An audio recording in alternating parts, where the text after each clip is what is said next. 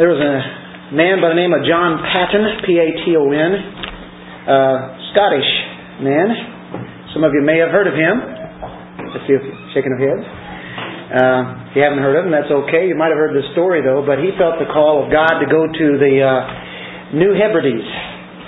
And so uh, he graduated from the university and uh, married a bride, and they had a baby, sailed to the Southwest Pacific, began a work among the savage cannibals that lived there. You would think that'd be the last place you'd want to go to. Uh, his wife and infant son died a few months later after they were there. And Paton faced uh, quite a, an ordeal in the sense that he had to sleep several nights on the graves where the cannibals wouldn't come and rob their bodies from the grave. And uh, that was a sad situation. But um, he was there for four years. He left after four years being very faithful, very faithful to God, not a single convert. He said, well, that doesn't sound very good at all. He lost his wife and lost his son and no converts. And I know that we would be thinking, well, what a waste. Why would God do that? Why would God send somebody there? And that was his desire to go. But anyway, you know, um, it was a, a door. It was a door effectual, as it's stated in our text today, that had been opened. And he stepped through it, and immediately there was an adversary to meet him there. And when you read the rest of the story, you'll find out what God had in mind. See, we never see the future. We don't know how things are going to end, but we uh, always judge things the way that things are now. But we must try to see things the way that God sees it. Many years later, he had married again. He had another son. And many years after that, um, his son, by that second marriage, went back to those islands that uh, his father had been to. And you go, oh no, he's not going to go there, is he? Why would he do that? Isn't that kind of foolish? And do you know what? He saw the entire island of people, of cannibals, come to Jesus Christ. And whenever I say the entire island, I'm saying everybody there became a Christian in the New Hebrides Islands by Paton, who had set this up. You want to hear the rest of this story? John Paton, who was much older at this time, went to visit that island. He revisited the chief, the old chief now, of that former, former cannibal tribe. And the chief, who was a cannibal, who is not now, who is a Christian, asked this missionary, John Paton, he said, Who was that great army that surrounded you and your hut every night? When we were ready to attack, we always saw a huge army that was around you. What great army? Well, it was a great army of angels, believe it or not, that God had put around that and protected him. John Paton had stepped through that door. And as you look at the immediate results, you'd go, what a waste. And we do that often. We say, well, what is God doing there? This is he doesn't know what he's doing sometimes. I don't know what I'm doing. You see, we don't know the rest of the story. He stepped through the door. That's what it was all about. You know what? It was very cruel to him. It was very painful. Um, it was very costly, wasn't it, for him? But God was with him. And through his faithful work, his son then goes to the island and a whole people were brought to Jesus Christ. And at the end of his trip, John Paton said, after ministering on another island, through tearful eyes, he said this I don't know of one native of these islands who has not made a profession of faith in Jesus Christ. Is that an incredible story? It's true. Fantastic. What an awesome God. When we look at this section today in chapter 16, 5 through 12, if you've read ahead, you'd, be, you'd probably be wondering, how can we get anything out of this? What is Dennis going to do with this passage? Well, you should be asking that because that's what I asked myself when I first read it and read it the second time and the third time and then a fourth time. I kept reading it all week and I said, what am I going to do with this passage? There just really isn't much here for the people. I know there is, believe me. Every, every verse is very important. But when you're thinking human, say, what can I do with this? Where can we go with this? Uh, let me tell you. What you see here is Paul is going to Corinth as he passes through Macedonia and you go, okay, all right, let's move on. That's pretty cool. That's good history. Let's move on, right? But the first question that always comes to my mind is how can I get something out of this that I can be sharing to the rest of the church that can be helpful to us? You know, everything there is helpful, but how can we find this? So, believe me, there is more here to this text than meets the eye. We know that, right? Because God, God and His Word is tremendous. Sometimes we just have to kind of really dig in there and see what's going on. And I do want to tell you, the key to help us understand what this passage is about from verse 5 through 12 in chapter 16 is going to be found in a previous chapter. If you turn back to chapter 15, and the last verse it sets us up. And by the way, Paul didn't write in chapters and didn't write in verses. So, sometimes we divide things up so much that it keeps us from trying to understand the whole context.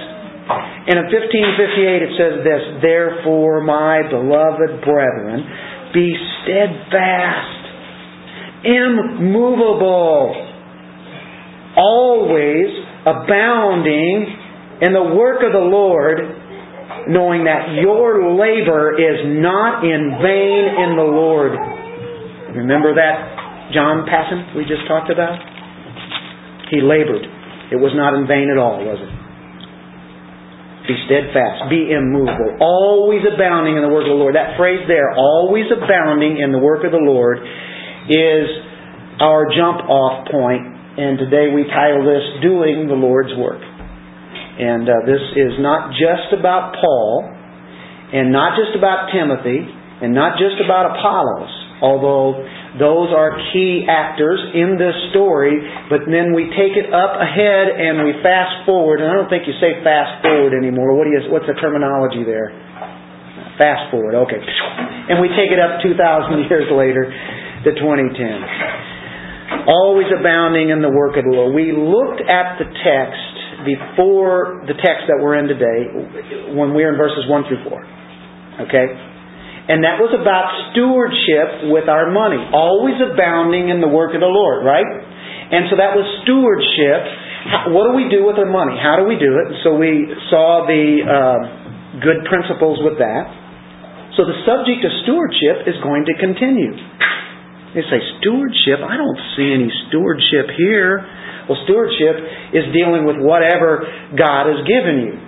And you use that effectively for ministry. Everything that you should live for is for the glory of God and for ministry. You say, well, I'm not a pastor and I'm not a teacher, so therefore I'm not a minister and I'm not into ministry. Yes, you are. If you're a Christian, you are a minister or a servant. Because that's what we're called to do. We're called to be servants. We're called to be ministers. So we've been given a stewardship of ministry, every one of us. We must not waste the opportunities that are given us. John Paton was given an opportunity. He went through the door. And he, it, it was an effective door. We need to be abounding. Remember, that's what Paul said? Abounding, always in the work of the Lord. Abounding. That means to overdo it, if we can put it that way. Way over, over the top. We should be abounding in that. Sometimes we get lazy. What is the work of the Lord? Well, I can put it in two E words for you if you want to sum it up. If you say, well, what is my ministry? I don't know what my ministry is. Dennis, I, have been for, for years, I've been looking for ministry and I can't find it. I really want to do it. I pray about it. I really look for it and, I, and nothing ever happens. Well, ministry is this evangelism, which simply means to tell somebody the good news. Tell them that they're lost, they're in bad news, uh, they, they've broken God's law, uh, they uh, uh, are on their way to hell. The wrath of God is upon them. That's bad news. And you tell them the good news, and you tell them that uh, Christ is the bridge that takes us over, and now that we can connect with God. And that's good news. That's that was pretty simple. What did that take me? Twenty seconds. I mean, there's different ways of putting it, but that you know, evangelism is looking for the lost and telling them that news. Uh, what's the second one? Edification. We want to edify the saints. Who are the saints? All of us. It starts with uh, edifying people in your family, edifying people that you run into uh, throughout the week, edifying the saints right here in this church. We need to be edifying each other. We must know we must know each other. We must know the needs so that we can help build each other up. It's not just a one verse on one, uh, but it is where they both work together. We need to be edified to be built up. Did you know that the word there in verse 58, knowing that your labor is not in vain in the Lord, do you know what the word means there? It means to work to the point of exhaustion. And we are convicted here today, as we have already seen some pretty hard points when we read that verse, that we should be exhausted. You say, I can't do it anymore, I'm exhausted. We'll get you refreshment in the Lord, come to church here, breathe it in, and be ready for another week out there where you're going to be exhausted. Burn out for the Lord as uh, some of the missionaries have said. Um, it means to say, Lord, whatever you've given me, I want to, I want to do it. And um, I, I, I really mean business. I'm getting tired of messing around, Lord. I want to be serving you, evangelizing the lost, and building up the saints.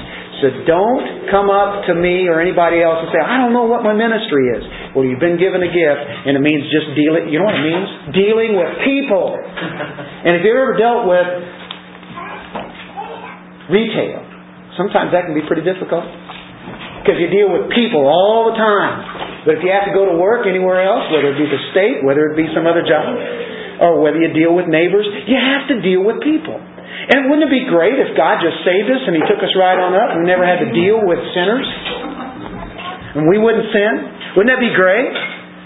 I've got a better idea, God. He didn't plan it that way, though, did He?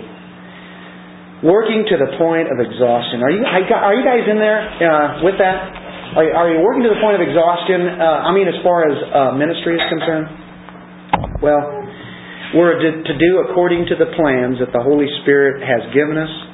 We want to do it the way that God has in mind. He, he has a plan, He has a work, and, you know, I don't want to be ashamed with it when the inspector comes.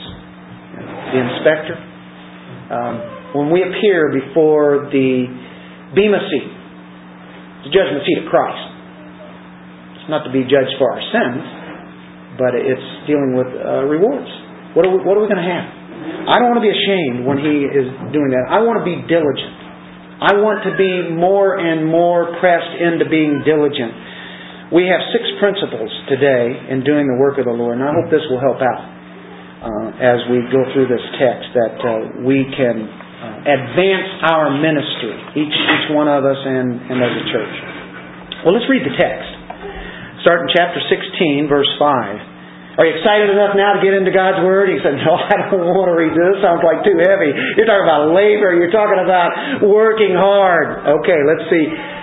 Let's look at Paul. Now, I will come to you when I pass through Macedonia. For I am passing through Macedonia. And it may be that I will remain or even spend the winter with you, that you may send me on my journey wherever I go. For I do not wish to see you now on the way, but I hope to stay a while with you, if the Lord permits. But I will tarry in Ephesus until Pentecost, for a great and effective door has opened to me, and there are many adversaries. And if Timothy comes, see that he may be with you without fear. For he does the work of the Lord, as I also do. Therefore, let no one despise him, but send him on his journey in peace, that he may come to me, for I am waiting for him with the brethren. Now, concerning our brother Apollos, I strongly urged him to come to you with the brethren, but he was quite unwilling to come at this time. However, he will come when he has a convenient time. Well, we're right at the end of a letter here. And usually at the end of a letter, you can say, okay, I'm just going to scoot through this, get through this, and go to the next book. Chapter 16. You know, you think of Romans, chapter 15 or chapter 16, or you think of all those. When he closes out, you go, okay, he just has a little few things he just scoots, gets done with in his letter. But you know what? There is a load here that we can take home, that we can put in our lives. Uh, first thing is that we are to be planning. Are, are we planning? Uh, that's what Paul did. He planned. Uh, he had a vision for the future. Uh, he saw this deal with Corinth. He's writing to the Corinthians. He happens to be at Ephesus right now, and he needs to uh, go and he's going to be dealing with Macedonia, and then he is going to come to Corinth. And what Paul saw was this a lost world. That is where planning starts. That's one of the things that you want to really be be putting into your mind. There is a lost world out there. We concentrate on ourselves so much, and man, there are people all around us who are lost and they're heading right on down into hell. And we are responsible for getting that good news to them. So he planned way ahead. You know what? There was one place where he wanted to go that he kept mentioning Spain. Or how many times did you see Rome mentioned? God said, okay, you want to go to Rome? I put that in your heart. I got a way to get you to Rome. Free of charge. I'm going to get you arrested. And we're going to put you on trial and we're going to take you to Rome. Free boat ride, and you got to Rome. I don't know about the Spain thing, but I'll tell you what, he had that in mind because Spain had just been taken over by the Roman Empire, and what a great opportunity it is there, and there's nobody there that's got the gospel. Man, I want to go there where nobody's been. And that's really what Paul did. I mean, he had gone to places where they'd been. Rome had already established a church there, obviously, but it had never been reached. And so he said, What a great opportunity! I need to go to people who, you know, have never heard. So he's thinking about Macedonia, he's thinking about Corinth, he's thinking about taking the money to Jerusalem. You see what he's doing? He's planning all this, and it's, it could be months, could be years before all this happens, but he's got this in mind. He knows there's a need. What's the biggest need?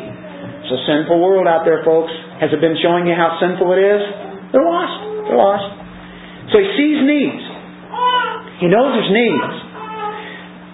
The needs need to be met. It's going to be in the future. So he looks ahead what isn't being done now, and he says, this needs to be done. So what he did is he went around looking how he could serve others. So you say, well, I don't have a ministry.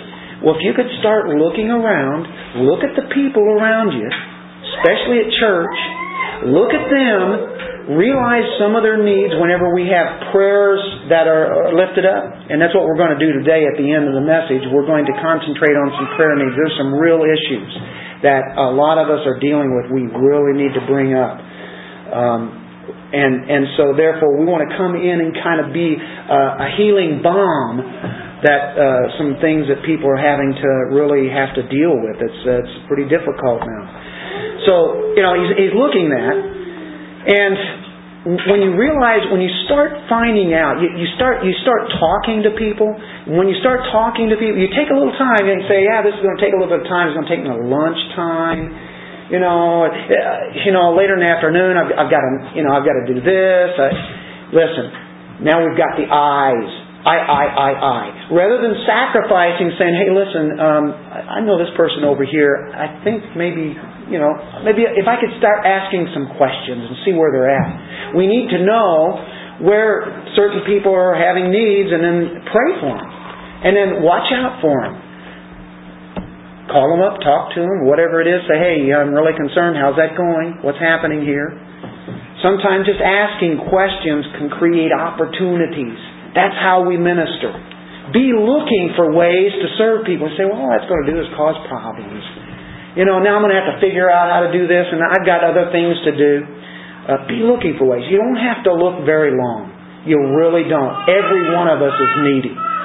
And just to know that somebody says, hey, had a little tough week, no big deal. I'm not even going to tell you what happened, but just pray for me. You know, I'm having a little struggle in this, you know. So just just pray for me. That's that right there. That person, if, that, if another person prays for them, tell you what, it's amazing how the enemy hates those kind of things. And it really be good. The servant will be plotting, he'll be planning, he'll be organizing, he'll be strategizing, he's laying out a method. Uh, let's get a little background here. First Corinthians was written by Paul at the end of a three year stay in Ephesus. Now, Paul is having 1 Corinthians be handled by Timothy, who's going to take that epistle to Corinthians. So he sent Timothy with it. Now, originally, according to 2 Corinthians uh, in chapter 1, 15 and 16, it says that Paul had planned to follow Timothy just a little while after Timothy left. So Paul was going to leave and go straight to Corinth. He's going to go right to Corinth, and then he was going to go to Macedonia. And then back to Corinth. So Corinth, Macedonia, Corinth. God had a different plan. But Paul had this plan made out, and he thought that was, that was God's plan. That's okay. He was thinking out, here's what we're going to do. Well, the, the, the plans actually changed. But he had a specific purpose, though.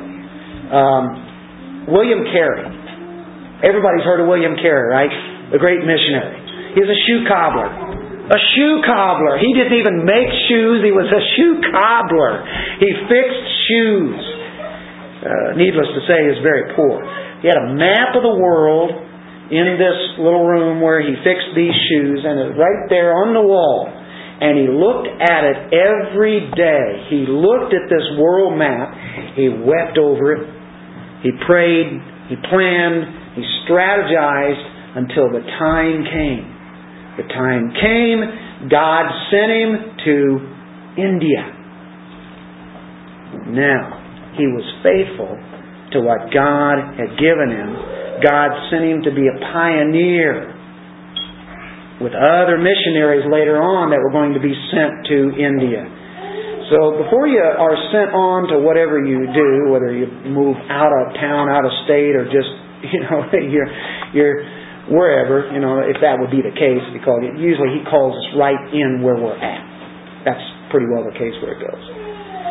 But you have to be able to do what God gives you now. If you're thinking of big things and going on some kind of mission trip, you really need to be faithful in really doing what you're doing here now.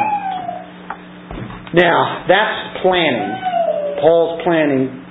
Plans can change. Paul necessarily doesn't change his plans, but God will change even Paul's plans.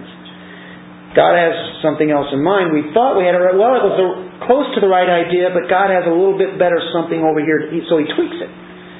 So in 2 Corinthians, he's talking about his original plan. The plan was changed by God. So Paul knew that his plan was always susceptible to being changed. Don't be surprised if you have something in mind and then, you know, Corinth, Macedonia, Corinth. No, that's not the way it's going to be. He'd now go to Macedonia first and then Corinth. And so we can see that's what uh, Paul brings out. So we're not to be presuming on things, too. Sometimes we get ahead of God. Although we're planning for future ministry, it may not work out the way that we want it. Uh, we know we can only plan if it's God's will, and you have to think of James 4.15. And this is a good way to live your life here on anything. Any kind of thing, whether you're thinking about getting into some other, some kind of business or uh, whatever you're going to do.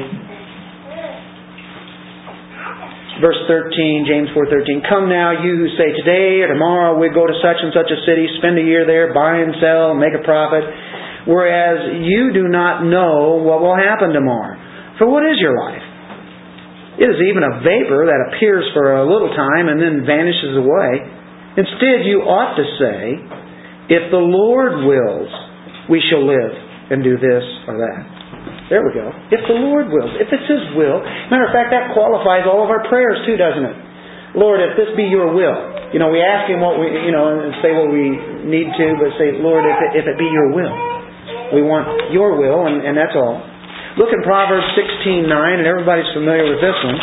As soon as we read it, you go, oh yeah, yeah, I've heard that many times. On on many plaques and pictures and such and uh, memory verses. Therefore, if I get the right book, there's no there, therefore here in this one, I think. A man's heart plans his way, right? We have our plans, but the Lord directs his steps. Aren't you glad of that? You have a plan, and sometimes it can be exactly what God had in mind. Or he takes that plan and he directs it in the way that he wants, in the timing that he wants. This all this deals with our daily life, doesn't it?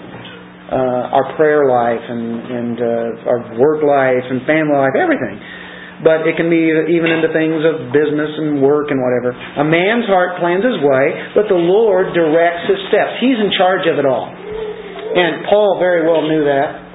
So we, we know we can only plan if it's God's God's will. And he was Paul, of all people, the apostle, was, was flexible to God's plans, and he was really humble about it. Um, we have to be flexible. Things are not always going to come together the way that we thought. You ever notice that? How many times does that happen? Things just don't come together the way that we thought they were, but then you look back on it, it might be years later, and you go, oh, that's, well, yeah, that's pretty cool. That's what God was doing. Well, I'm glad He did that. I didn't see this. So uh, that's what living by faith and not by sight is about. That's, that's trusting God and obeying. If we already knew what was going to happen, then we'd say, okay, then I'm going to go down that path. Uh, I'm not so sure. Is this God's is this God's wisdom here? Is this His will or not? Well, if you think that's what it is, you take it and you say, well, okay, yeah, it is, but uh, there's a there's a little turn we have to make here, or a little detour, huh? Okay, all right, yeah, that's okay. So just be prepared to be to be flexible. God does adjust plans, our plans, but you know, Paul wasn't too firm on these things. We can see it if the Lord permits, as as he states here. Um, God can change our plans right in the midstream. You know, so be ready when the doors open that they could just slam in your face too. Because he says, okay, you went through this door, but there's a door now. I want you to go through here. Wait for a little bit. And uh, that's happened to us too. Are you ready for God to shut the door on your face? Because he does that. He did it to Paul. He does it all throughout Scripture. He's done it to us. Now let's look in, um, I think it's Acts chapter 15.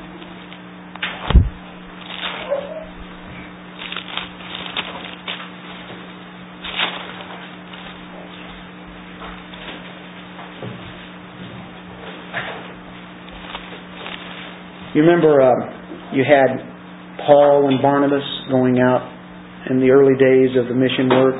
After some days, Paul said to Barnabas, uh, Let us now go back and visit our brethren in every city where we have preached the word of the Lord and see how they're doing. Now, Barnabas was determined to take with them John, called Mark. But Paul insisted that they should not take with them the one who had departed from them in Pamphylia and had not gone with them to the work. Well, Paul says, There's no way, I'm not going with him. Barnabas is uh, an encouragement, and he said, Yeah, we're going to take him. Then the contention became so sharp. These are men of God. They had contention. Imagine that. That they parted from one another, Paul and Barnabas. And so Barnabas took Mark and sailed to Cyprus, but Paul chose Silas and departed, being commended by the brethren to the grace of God. And he went through Syria and Cilicia, strengthening churches. You know what? God used that contention that they had, and now he's got two troops going out. They're going to two different places. And after it's all said and done, you can say, well, isn't that cool? Look what God had in mind. They didn't have that in mind. I'm sure Paul was upset, Barnabas was upset. Now they go out and they take the gospel out, and you have more people saved. Would we have ever seen that? We say, well, those guys, well, they should have gotten along, but I'll tell you what, they didn't. But God used the contention for, for good, didn't He? That's amazing. Uh, God can do those kind of things. How about in Macedonia? We remember this one in, in verse 6 of chapter 16. Paul's probably going, what in the world is going on? Now, when they'd gone through uh, Phrygia and the region of Galatia, they were forbidden by the Holy Spirit to preach the word in Asia. Well, Paul's been saying, we're going to go to Asia. Yeah, I can't wait to go to Asia. Man, I'm, I'm getting up for this. You know, come on, guys, let's head for it. Let's go. Let's pack it up. Let's go down. Holy Spirit comes along and says, Stop. You're not going anywhere. You're not going over to Asia. After they'd come to Mysia, they tried to go into Bithynia. So they tried to go into Bithynia. But the Spirit didn't permit them. What? what what's going on? Lord, look, I'm trying to do your work. Uh, so passing by Mysia, they came down to Troas. Okay, where else can we go? And a vision appeared to Paul one night. Now, this doesn't always happen. It can, but this is not the rule of thumb. Don't look for visions for direction from God. Remember, Paul is an apostle, and, and he has to go through this. This God can speak to us. I never limit that. But for people that come to me all the time and they had this vision, they had that vision, and they haven't been in the Word of God, they don't really know God's will, and they do things and they say things that are not biblical, and you can go, you know what? Uh, if God's not speaking through His Word, He's not going to be speaking through uh, visions, night visions and things. People are directed by that, and usually it's crazy stuff. But um, this this happened to Paul, and, and it's a good thing a vision appeared to Paul in the night. A man of Macedonia stood and pleaded with him, saying, Come over to Macedonia and help us. Now, after he had seen the vision, immediately we sought to go to Macedonia. Paul said, Okay, forget the Asia thing, forget the Bithynia thing, I'm going to Macedonia. He didn't plan that at first, concluding that the Lord had called us to preach the gospel to them. He concluded that. I believe he concluded rightly, right? Okay. So he knows God's will there. David Livingstone really, really was quite the missionary to Africa. He saw many African people come to the Lord Jesus Christ. And uh, from a very early age, his vision was not for Africa. He was a young boy. And it was always China. That's where he was going to go. He was going to go to China. Right up to the day that he died. Even after he had done the Africa thing, he still wanted to go to China. God said, You're not going to China. He did his Africa thing. God never sent him to China. God closed the China door for Livingstone. Why not? He opened up Africa. And it was the great and effectual door that God opened, even though he had a heart for China. Hmm. Do the best that you can, but know God can change the plans that you have. And it will be for the best. Sometimes we'll get in a place where we don't know where to go, and now we're, we're, we're stuck. I can imagine everybody here has been stuck. Now, Lord, what, what do we do now? I've been praying this prayer 15 years. What do you, what do you, where am I supposed to go, Lord? I just want to do your will. What am I supposed to do? What, what do we do? We get in that place. And we don't, and He's got the when, He's got the how, He's got the way, He's got the where. I mean, it's, He has all that. So anyway, that's how he has directed certain men through history and through Scripture. Look in Romans chapter 9, verse 21. You know, our doctrine of the sovereignty of God really always explains things. When we don't think things are the way that we want, just remember that we are just clay. We're just clay. And the potter is taking us and molding us, and He's doing whatever He wants to do. Verse 21 Does not the potter have power over the clay? From the same lump to make one vessel for honor and another for dishonor. Uh, it's a tough passage. The one for honor and another for dishonor, and then you move into verse 22 and verse 23, and that uh, presents quite a uh, stumbling block for our natural mind, but I can tell you that there are people that He's going to make for His own, and others are not His own. And um, you have to read over this, and if you have questions uh, later, well, uh, don't come to me because I don't know. I, I love this chapter. And the more I see it, I see how much God is in control of everything. And ultimately, His will always wins. He's making it. We want to yield to that. Uh, oh man, who are we to reply against God? Will the thing formed say to him who formed it, Why have you made me like this? Doesn't the potter have power over the clay? He's going to take and shape that. God may take you in a place you would never think would be possible. He's the potter and He knows where we need to be. And you know what? We never even chose to be in this world. Before we even existed, God already had it planned out. He knew us when we were in the womb, before we were in the womb. But we weren't here. We didn't exist. We didn't choose who we were going to be, what we were going to be, where we were going to live. We didn't have any choice in what we were going to look like. You'd think, well, we ought to have a choice of where I'm going to be born at and the parents I'm going to be born with. No, we didn't even have that. The potter. The potter continues. And then He saves us, brings us out of that foolish darkness and sin that we were in, and He's forming us. And then, even as Christians, whenever it just, the lights are not as bright as they should be, and we don't see very good, and we got blinders on like glasses, and He's still shaping us. He knows where we need to be. The plans are scheduled by God's will, and then He puts it into our heart if we're following His truth, what we need to be doing. Now we go to the third one, and it's dealing with serving. Thoroughness. That's what Paul did in his serving. He was very thorough. We find that in verse 7 and 8 of our chapter 16. For I do not wish to see you now on the way, but I hope to stay a while with you if the Lord permits but I will tarry in Ephesus until Pentecost. Here's the plan now. I was going to come to you, but I'm not. I'm in. I got to stay in Ephesus. Man, I have to stay in Ephesus. I've got to get some work done here that has to be done. He wanted to commit himself for a lengthy time period here.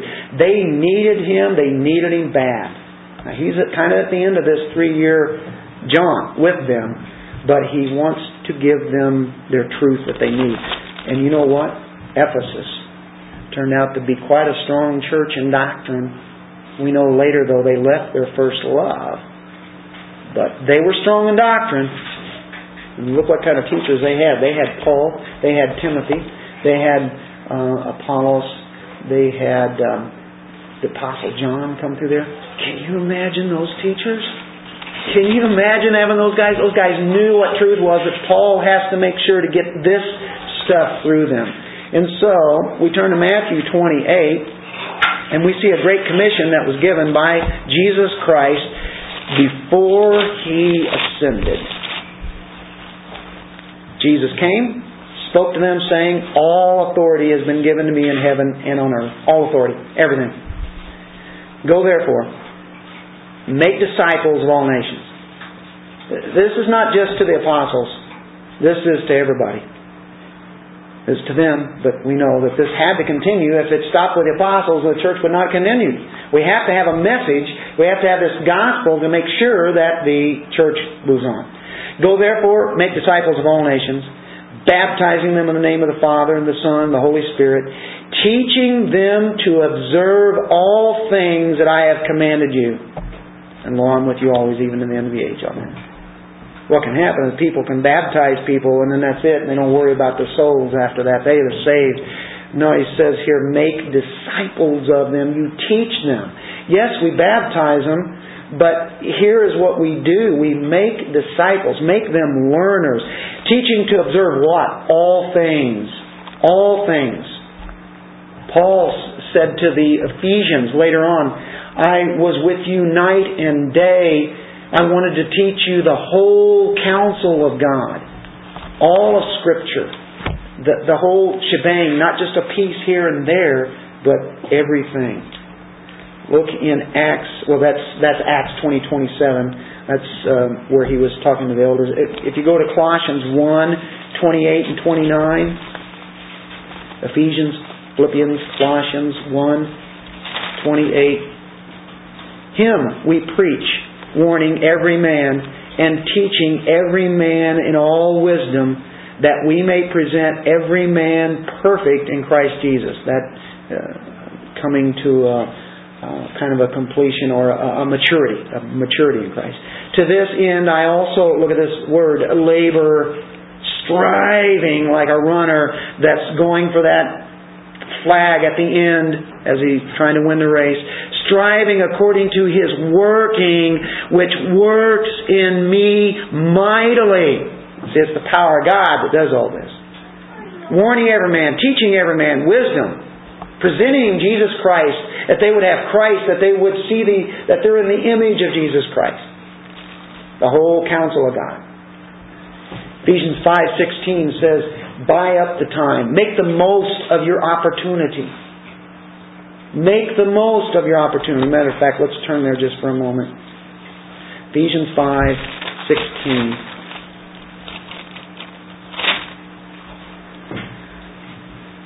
redeeming the time, buying up the time, because the days are evil. We don't have much time here. Don't have much time. Let's let's get it done.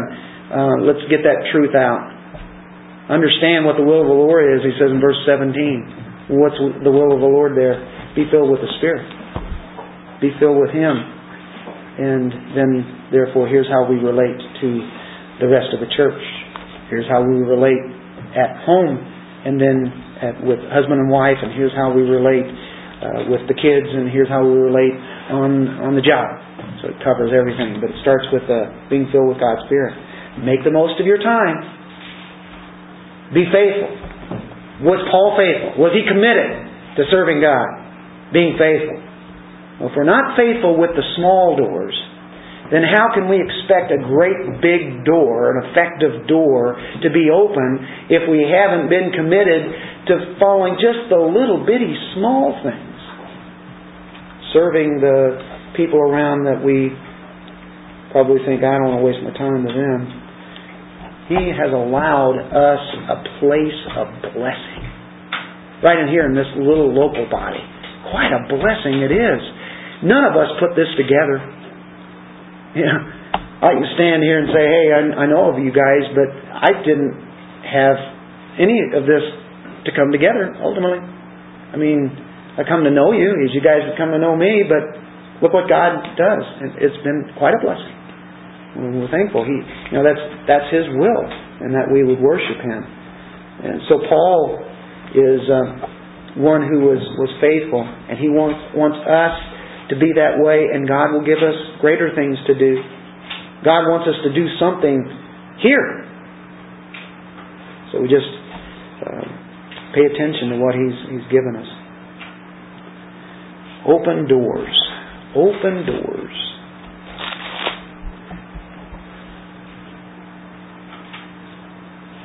That moves us into verse 9, doesn't it? For a great and effective door has opened to me. And there are many adversaries. All right. God prepares us, small things first, lets us learn before He puts us in bigger ministries. So, what we have, God's plans are scheduled by His will. He schedules the plans, it's all by His will. As we sit under His feet, the Word of God, in prayer. And then not only does He set the plans, but He regulates the gospel opportunity. As you sit under His feet, you learn who He is, then He regulates that opportunity. And right here in verse 9, Paul is now ready to go another step. He went through different things too. And he just didn't start out as soon as he became a believer going to Rome and Spain. Uh-uh. God had to prepare him a little step at a time, learning about who God is. Who God is. That's, that's what it's about. So we, we move to this verse 9, and it gives us the reason why Paul was going to stay in Ephesus there for a little while longer, through the spring. Personally, I think it's because you get a lot of rain in Corinth in the spring and in Ephesus it's uh, a lot milder. Ah, just kidding. Sometimes we like to go places that have great weather. or if I could go to Hawaii. I go to San Diego. Some place where it's about 73 degrees now. Multitudes of ministry opportunities for Paul, and he didn't want to leave them. Uh, they had just popped up all over, and it didn't make any sense to leave. He was excited to serve. So what we're going to do is we're going to take that phrase first. That's the end of that verse 9. There are many adversaries. If you're going to do the Lord's work, we need to know something first. The old devil will present opposition. And we need to know that in our daily lives. We already know Ephesians 6, right? We know that as soon as you become a Christian, you're going to encounter the enemy. Opportunity and adversity always go together. If you're going to have an opportunity come spiritually, I will guarantee you there will be opposition. That's because it's biblical here, and Paul puts it here. There is an effective door, and there are many adversaries. He doesn't say, but there are many adversaries, so I'll tell you what, I'm coming to Corinth. no. Um, he knows the adversary is there. Step through the door, but have both eyes open as you step through the door. Be ready to stand firm. When you read the Bible, you're going to see any men of God with opportunities and they're always accompanied with battles of the enemy. I think of Nehemiah. Everybody remember Nehemiah? We actually went through the book of Nehemiah back uh, a few years ago now, hasn't it? Nehemiah was sent by the Lord to um, build a wall around Jerusalem, and he had been um, in a different empire, really different nation, and, and uh, the king there sends him there, sets him up to, to go there and everything. And uh, after he had plans, and so he led the Israelites in rebuilding that wall. But if you'll remember the story, uh, as soon as he had gotten there and gotten things going, um, along came some enemies Sanballat, Tobiah, and Geshem. And so they team up to cause all sorts of havoc as they are building the walls. A trowel in one hand and a sword in the other. there we go. That that's what the Christian life is. I mean, that's a good picture and illustration that historically really did happen. But uh, believe me, while you're serving the Lord, that's what's happening. Jesus is a great example. You say, well, you know, you're using these men of God, and now you're going to use Jesus. That's impossible. You know, I can't be like him. Well, Jesus Uh, after 30 years, was then sent into the wilderness. To, and he's getting ready to do his ministry. He hasn't done his ministry that, that we know of. It's found in the Gospels.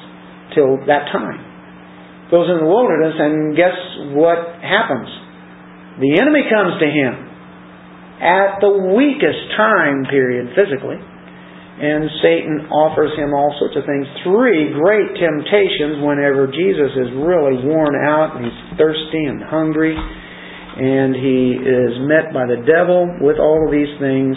And I can think of Ephesians 6 again, and he stood firm, and what did he do? He used the scripture. Uh, 2 Corinthians chapter 1. It's just a page or two over if you're in your 1 Corinthians. 2 Corinthians chapter 1, verse 8.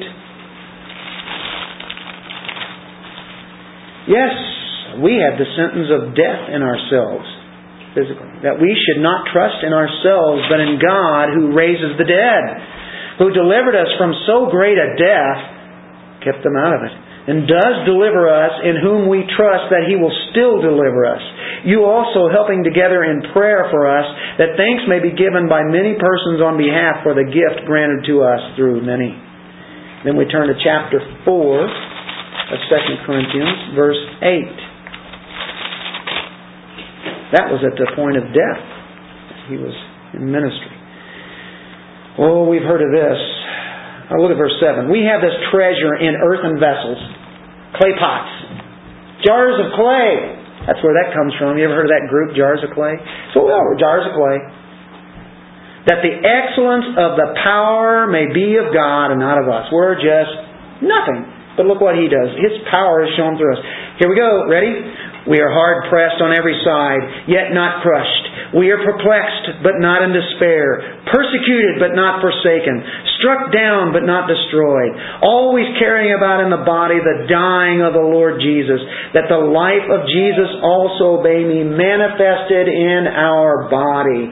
For we who live always delivered to death for Jesus' sake, that the life of Jesus also may be manifested in our mortal flesh. So then death is working in us, but life in you. Hey, we'd all like to serve the Lord, but are we willing to be challenged by the adversary? Are you prepared to meet the enemy? Well, whether you are or not, he's there. You can say, Well, I don't want this battle. And I can say, uh, You're in it anyway. It's there. The enemy's there. G. Campbell Morgan said, if you have no opposition in the place where you serve, you're serving in the wrong place. the adversaries can be equal to the open door. Some people go to do mission work. They think it's just going to be a picnic. It's going to be fun in the sun, limelight, hang out on the beach and give the gospel. And they realize that uh, there's going to be company out there where the fields are white for harvest and the workers are few. And the company may not be the kind of company that they realize that's really coming. Uh, that company just may be the devil and his adversaries.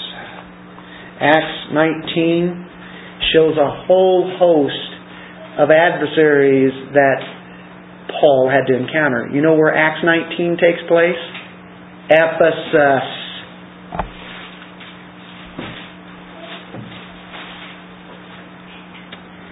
I'm just going to give you a brief overview. You don't have the time to go through that whole one, but it's a good one to read. Paul had opportunities and he had adversaries. This is what happened when he said, There's an effective door and there are many adversaries. There was blaspheming uh, Jews. There was the exorcist Jews trying to cast out demons when they didn't even believe in Jesus. There was the occult involved. There was, you know, the, the burning of the, the occultic books, the, the temple of Diana and the riots. You know, Paul had all sorts of adversaries coming against him. And he said, yet there's a wide door for service. There's a wide door. It's just open, wide open. I'm going right through. And there's the enemy right there. Every step that he'd take, boom, the enemy was right there. You think the enemy wanted Ephesus to have a church there built on the gospel and great men of God delivering the truth there? No way the enemy is going to let that happen. The temple of Diana there, that's my temple, Satan is saying. Well, guess what? We win again. The gospel wins. The only reason why Paul got the opportunity to step through that big door was because he had entered through many small doors before. Jesus said on the Sermon on the Mount to enter into the closet. What's the closet? Prayer. Your prayer closet. Enter into there.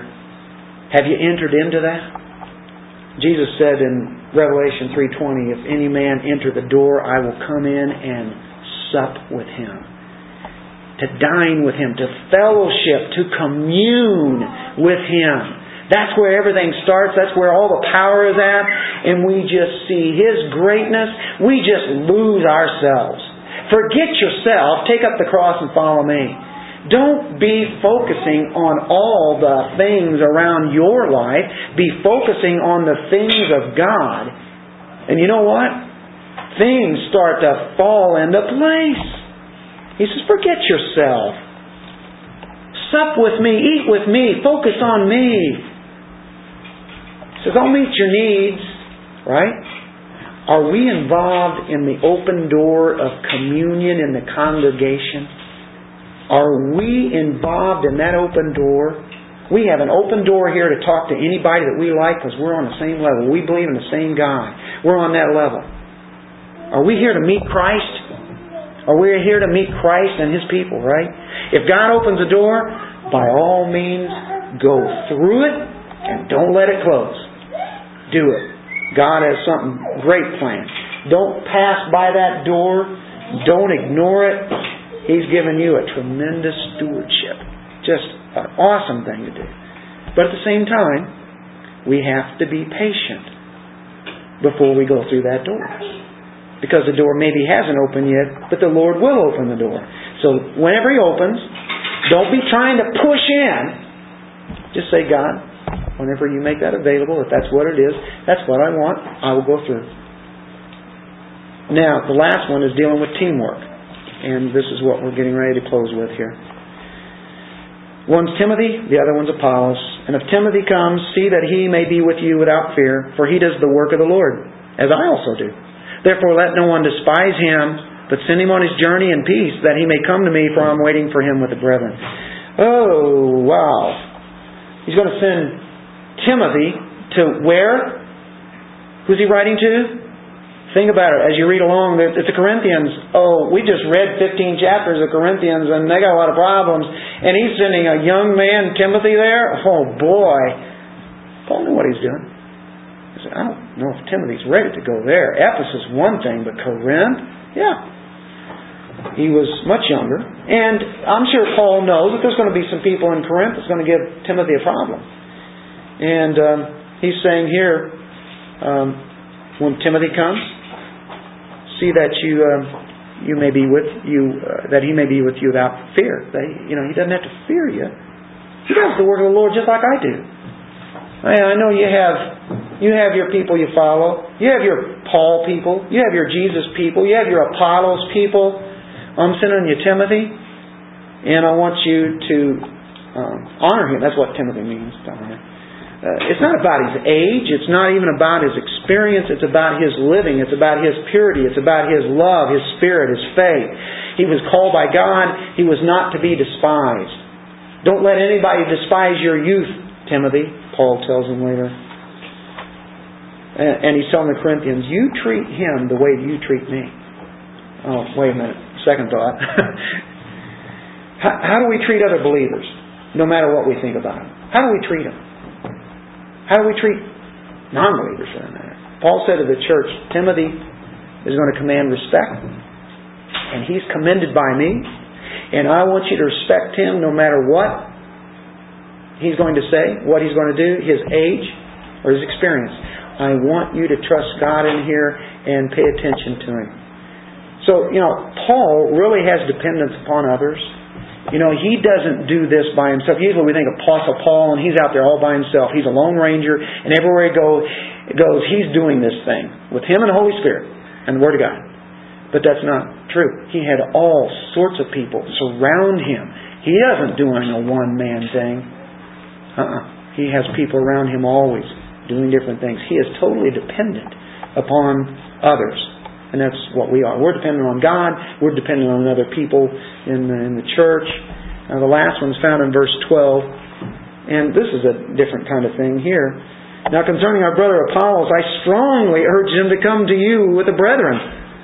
He was quite unwilling to come at this time. However, he will come when he has convenient time. Yeah, you're saying, yeah, Paul already knows about Corinth. He's been there. He's not going there. I don't know if it was really that situation. I think he had some things to do. Um, by the way, you could think, well, Paul could be jealous. You know, some people are Paul and some are Apollos, and why would he even ask? Why would he say, Apollos, you really need to go. You, you need to go there. Oh, yeah, I will, but not right now. You, you need to go. You would think he would say, oh, listen, uh, hey, that's my deal down in Corinth and Apollos. Don't you dare touch that. Because I know they, they were they had a group following you. Right? No, Paul's not that way at all. Paul wasn't jealous uh, of, of anybody. Uh, matter of fact, he invites him to come along and preach, and he'll he'll be listened to. Uh, I think Apollos knows that he had many people that really favored him you remember he was a great orator. You're in the Corinth area, philosophers, Athens area, right? Apollos, oh wow, Greek name. This guy can speak. Man, he's eloquent, right? Oh man, did he have his following. They loved him. I'm sure he could go there and they'd give him all that he needed, all the liberties that he would have going there. But He's saying, hey, I'm not going to go there for the money. I'm not going to go there for the tension. He, you know, he's not promoting himself. He's not into the party spirit. He's not going to pander to all that. Um, you know, he could have said, "Oh man, these people love me so much. I'll get it'll be a great time. I'll I'll get a great listening here. I'll be sitting up to a great table. They're going to give me feast every night. Man, they, the food that they have there, man, I'm going to take that in. They just love me so much." But he didn't go probably had a place that was maybe a little harder at the time. I don't know what the reason is that he didn't go. Uh, it's not that he didn't want to serve God, but I know he didn't want to serve God and mammon. There was a reason why. So even the great apostle himself authorized to tell Apollos, uh, he, he, didn't authorize himself, you know, in, in, that sense. He didn't authorize him to uh, that he had to go. That, um, hey, I'm forcing you go anyway. You know, this is the great Apostle Paul. No, he, he let the Lord work in Apollos, and Apollos is saying, "This, I'm not comfortable with going here right here, right now. Uh, something else is happening." Concerning our brother Apollos, I strongly urge him to come with you, brethren, but he was quite unwilling to come at this time. However, he will come when he has a convenient time, when that time is right. Harry Ironside has said this well. I would, I would not like to tear this chapter out of my Bible.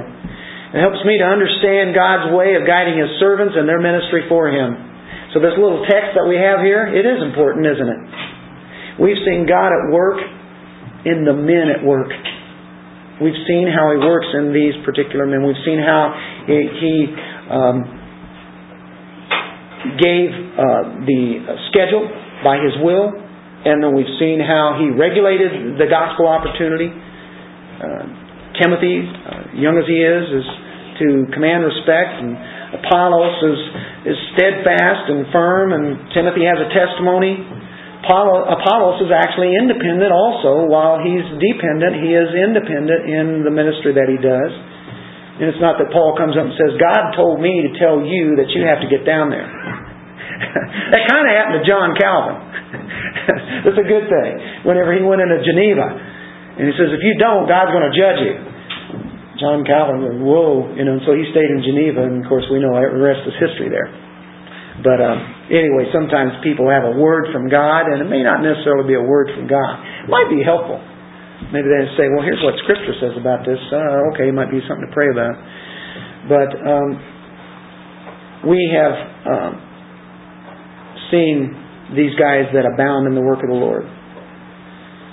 And we can imagine Paul says, Be followers of us, even as we are followers of Christ.